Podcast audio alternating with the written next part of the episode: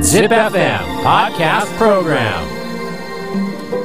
Podcaster Yuriko Tamaoki Podcaster Yuriko Tamaoki Podcast Program Podcast Program Fun Day Trip Alpha ZIPFM ナビゲーターの玉置ゆり子です JR 東海沿線の駅に降り立って各地の観光スポットを旅するポッドキャストプログラムファンデートリップアルファ。今回は JR 高山本線で飛騨古川駅に降り立つ旅。ファンデートリップアルファ飛騨古川編。前編ではキハ8号系列車内での様子。飛騨古川の街を散策したり手作り和ろうそくの老舗やものづくりができる喫茶店兼ゲストハウスのレポートをしました。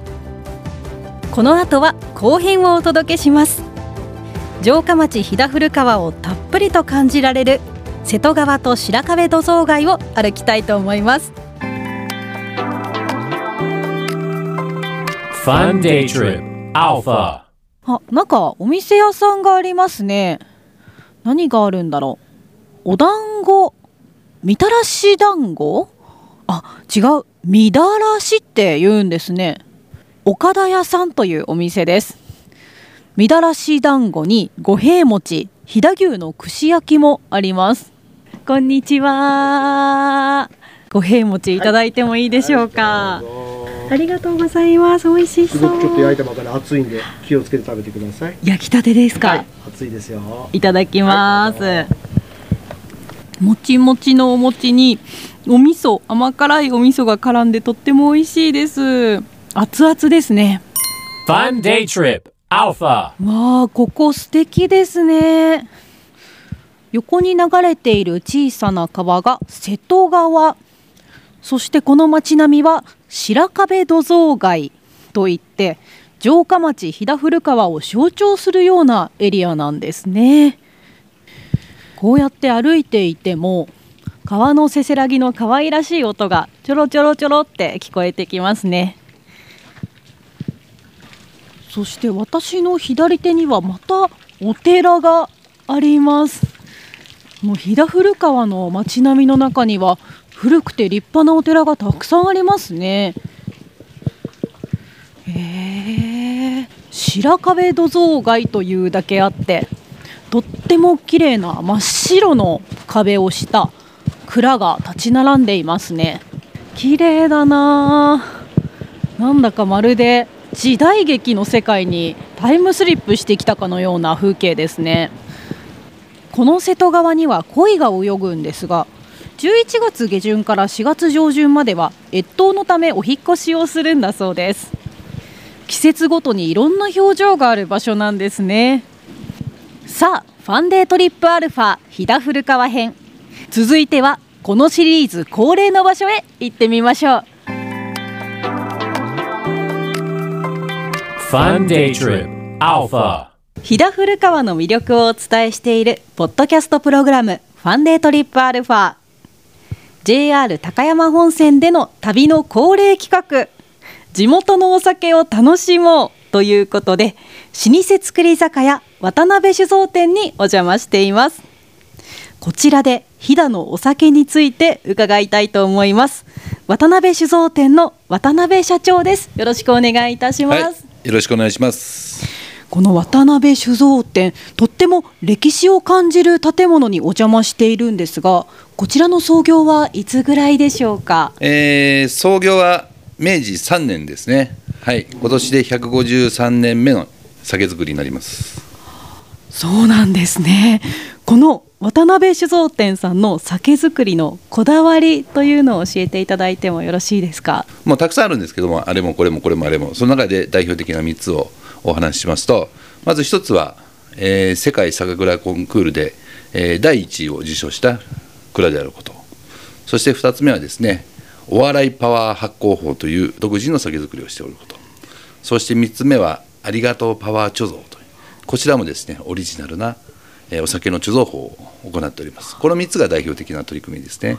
お笑いそしてありがとうそうですこ。れはえーお笑ないパワー発酵法といいますのは、はいえー酒蔵の中にですね、えーお酒の発酵を促すために24時間、えー吉本新喜劇の音源を流し続けております今あの目の前にあるこのお酒たちもみんなお笑いを24時間聞いてできたお酒ということなんですね。そうです。お笑いのパワーがですね、えーこのお酒の中に詰まってますね、ん。はい、あのお酒っていうのは目に見えない微生物のお発酵でございますんでやはりあのお笑いの力とかですね。そういったありがとうもそうですしそういった目に見えないパワーというのは非常に重要視しております。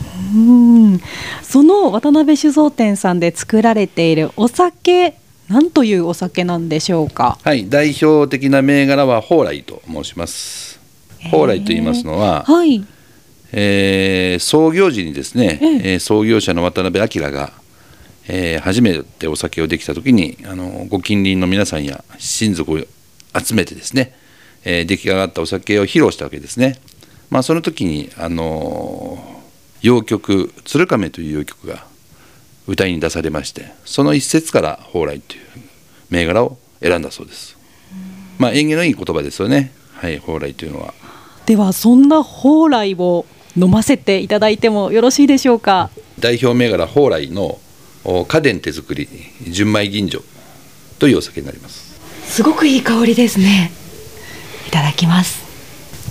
すごくすっきりした飲み口ですね。そうですねあの優しい口当たりで、えー後味が非常に軽くスッと飲めますね作られている原料の水の美味しさも伝わってくるようなそんな味と感じました。やはり飛騨の水は素晴らしい水ですんでね弊社も、あのこの酒蔵の井戸水をで、えー仕込んでおりますそうなんですね。この蓬莱は世界一の受賞数とのことなんですが、はい、えー昨年度はですね、えー国内、欧米、そしてアジアあ5つの大陸で合計で56のおメダルを受賞獲得しております。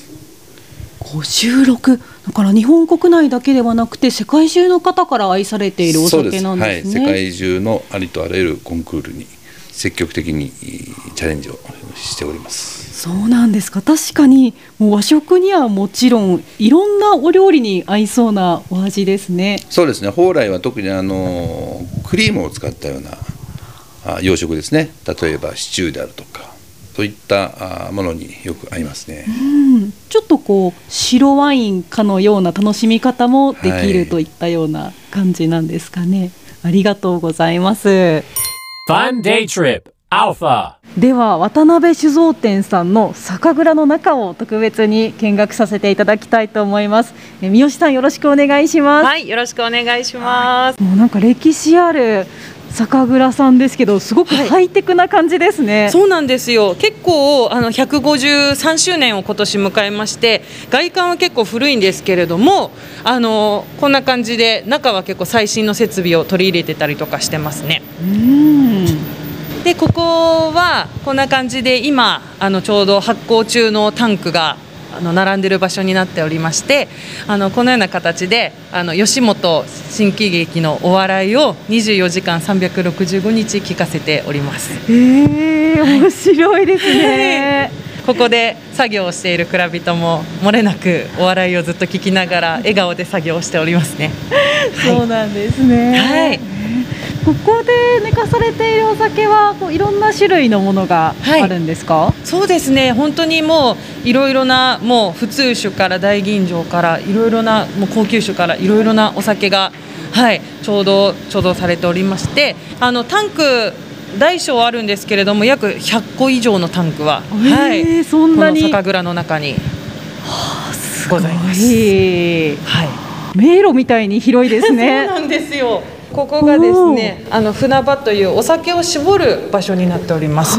はいで今ですねちょうどあのこの大きな機械であのお酒を絞るんですが、高級酒に関しては全部手作業で袋にもろみを詰めて絞るんですが、他のお酒に関してはすべてこの大きな機械ではい絞っていきます。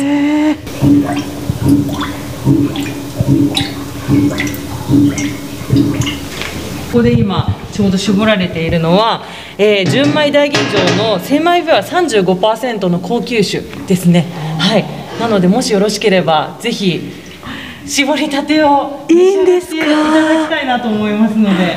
では、はい。正真正銘の絞りたて。絞りたてほやほやです。どうぞ。いただきます。はい。香りがいいですね。全然違いますよねやっぱりね。違います。い。ただきます。はい、はいうわすっごい。もう本当にフレッシュです。そうなんですよ、はい、本当にこのまだ炭酸ガスというかこの絞ったばっかりのこのガスを含んでいる状態なのでちょっとうっすら微発泡。はいなってますね。美味しかったです。ありがとうございます。えー、びっくり。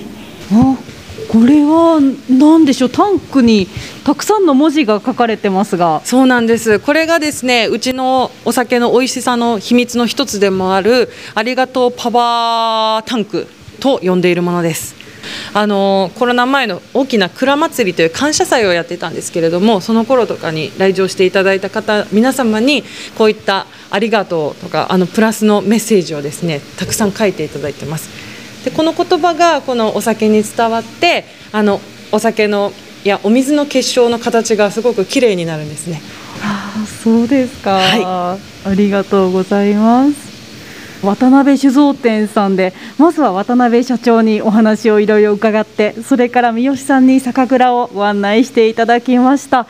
最後に三好さんが思われる飛騨古川の魅力を教えてもらえますか？はいえっと、飛騨古川はですねあの本当に昔ながらのあの白い白壁土蔵とあの古い町並みが魅力になっておりましてあの日本でも唯一この白壁土蔵の建物でお酒を醸造しているというのが渡辺酒造店とこの並びのもう一軒の酒蔵さんだけなんですね。こういったあのお酒の美味しさもそうなんですけれどもここの町全体を通して本当にお酒の美味しさというのを体感していただけるのが一番の魅力ではないかなと思います。じゃあもう遊びに来てくれた人にもこのお酒の美味しさ味わってほしいですねそうですねぜひとも本当にこの景色や空気も通してもう本当このお酒の美味しさがもうより一層楽しんでいただけるかと思いますので。はい、三好さんありがとうございました。はい、こちらこそありがとうございました。ポッドキャストプログラムファンデートリップアルファ。ここでは創業が明治の初めという老舗造り酒屋渡辺酒造店を紹介しました。Fun Day Trip Alpha. 飛騨古川の渡辺酒造店でお酒を味わった後名古屋に帰る前にどうしても立ち寄りたい場所があってバスで高山駅まで移動してきました。飛騨古川からは30分ぐらいで着いちゃいました。ということで早速お店に行ってみましょう。Fun Day Trip Alpha. 私が名古屋へ帰る前に立ち寄った場所。それはお蕎麦屋さんです。JR 高山駅前にある手打ちそばうどんひだ一枚板の看板に白いのれんそして木の引き戸とても貫禄ある佇まいのお店です。そして店内にはテーブルとお座敷があってこう筆文字で書かれたメニューと飛騨らしい民芸品が壁にもいろいろ飾ってあります。ここで美味しいお蕎麦をいただきたいと思いますがまずは手打ちそばうどん飛騨の工藤さんにこちらでいただけるお蕎麦のことについて伺いたいと思います。工藤さんよろしくお願いします。2種類今蕎麦をご用意いただいてるんですがそれぞれちょっと見た目が違いますね、はい、あの10割のおそばと28のおそばなんですけど、えー、10割の特徴とか28の特徴をあの分かりやすく楽しんでいただけるようにそれぞれちょっといろいろ工夫をしています。二八そばと10割そばってどんな違いがあるんでしょうか？そうですね。あのどちらも飛騨の、えー作られたお蕎麦なんですけど当店よく使っているのが在来種っていうその地域にしかないっていうことが分かっているお蕎麦を使わせていただいてます。もちろんあの名前が飛騨っていうお店ですので飛騨地方の中のお蕎麦を選んで使わせていただいてます。で10割のお蕎麦はあの臼でひいた後に目の粗いふるいでふるった粉を使っていますので、えー風味が強くて、えーその代わりあのちょっとザラザラもした食感になります。で10割のお蕎麦とても切れやすいので少し太めにあの作らせていただいてよく噛みながら風味を楽しんでいただくお蕎麦になっています。うちの二八のお蕎麦は1回臼でひいた粉を細かいふるいでふるってでその後干しって言われるあの甘皮とか鬼皮とか外皮ですよね。そばの外皮とか中の甘皮が少し残るんですけどその残った甘皮をあの取り出して別の臼でひいて細かいふるいでふるって混ぜてます。ので甘皮とかその外皮っていうのはポリフェノールだったり栄養素のすごく多い部分なんですねでそこで風味も強いんです。そのひと手間をかけて二八のおそばで二八のおそばの特徴はやっぱりすごく滑らかであの喉越しのいいのがやっぱり食べていただきたいので少し細めにしてはい喉越しのいいようにはい仕上げてあります。そばのお話すごくもう聞いていて今もうすぐにでも食べたい気持ちなんですが あの他にも気になっているのが、えっと、こちらは山菜ですかね、はい。あのざるそばの隣に盛り付けられているんですけれども山菜のあの盛り合わせになります。ほぼほぼ自分で取ってくるんですけど。え山に自分で行かれてはい。山菜取ってくるんですか、そうですね。すごい。ですのでなくなることあるんですよね。あの自分で取ってきたものがなくなるとやっぱりお出しできないので、お店の中でもこう人気メニューとかってありますか？天ざるのお蕎麦ですね。天ぷらの種類がすごく多くしてありますのでボリュームもありますしとても人気です。Fun Day Trip Alpha. 限定10割山菜ざるそばをいただいてみたいと思います、い、ただきますなんかこうおすすめの食べ方とかってありますか？あそうですね。お蕎麦はですねあのよくわさびを皆さん使われる時にわさびをざる中にポンって入れちゃって溶かして召し上がる方が多いんですね。ででもあのよかったらお蕎麦の上にわさびをちょんと乗せてつゆをつけてお蕎麦を食べていただけるとあのそばの風味わさびの風味つゆのうまみっていうのがいろんなタイミングで変わって入ってきます。でそれで楽しめるんです。ではいただきます、はいどうぞ。すごくそばの香りはい、が口の中にふわっと広がりますね、はい、あの強く広がると思います。では今度は二八そばをいただいてみたいと思います。どうぞ全然違いますね10割そばとはまた、そうですね、うん、なんかこう喉越しがつるんとしていて確かに10割そばよく噛んで食べたいこう歯ごたえが美味しかったんですけど二八そばの方はこう喉にスルスルっと入っていくようなこう爽やかな味わいですね。そうですね。ずるずるいきたいっていううん。お蕎麦になるように頑張っています。うん。天ぷらの方もいただいてみたいと思うんですけど。どうぞ。今日はネギをはい入れてあるんですが吹きの塔の下にネギがあると思うんですがそれも召し上がってみていただけますか？はい。あ。これもあの地元のネギで、うん。はい。霜に当たったネギあの寒くなってからあの収穫してあるネギです。ので甘みがあの少しあると思います。じゃあこの地方ならではのそうですね。あの飛騨ネギですねではこちらもいただいてみはい、おつゆますつけて召し上がってみてください。はい。甘い。甘いでしょ。うんそしてとろけますね口の中で。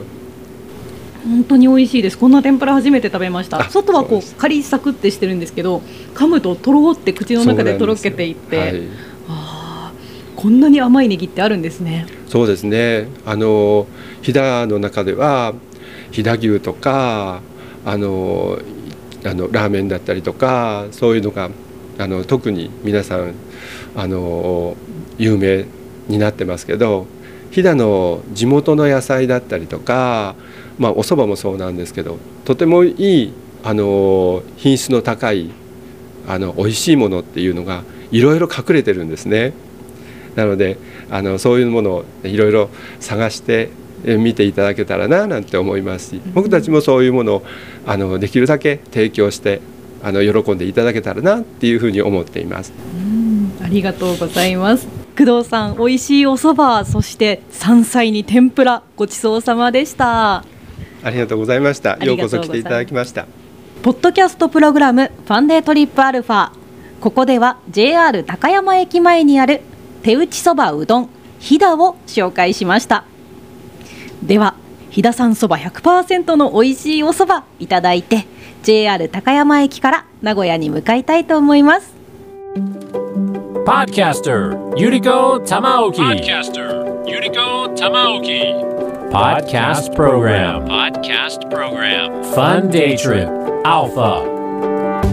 JR 東海沿線の駅に降り立って各地の観光スポットを旅するポッドキャストプログラムファンデートリップアルファ今回は1989年のデビュー以来34年間にわたり特急飛騨号として親しまれたキハ8号系に乗って JR 高山本線飛騨古川駅に降り立ってその魅力をお伝えしました。いやー飛騨古川はとにかく人が優しくて温かかったです。今回お会いした飛騨古川のお店の方だったり職人さん皆さんそれぞれ山の恵みを受けて山とすごく近い場所で生きてらっしゃるんですよね。例えば山から木を切り出して家具を作ったりそれから山に降る雨は美しい川の水になって美味しいお酒や味噌を作りますよね。そして何よりおもてなしの心。せっかくここを訪れてくれたんだからいいものや美味しいものをお客さんにもたくさん知ってほしいというあったかい心が伝わってきました。深い山に囲まれた飛騨古川。旅をしているとまるで手作りの和ろうそくの炎みたいに心にポッと温かな明かりが灯ります。飛騨古川私にとって心のふるさとになりました。高山の奥座敷と称される飛騨古川。古い町屋が今も残る趣ある白壁土蔵街瀬戸川沿いを散策すると飛騨の伝統的な建築技術を至る所で見ることができます。また豊かな自然を楽しめるスポットも多く心も体も癒されます。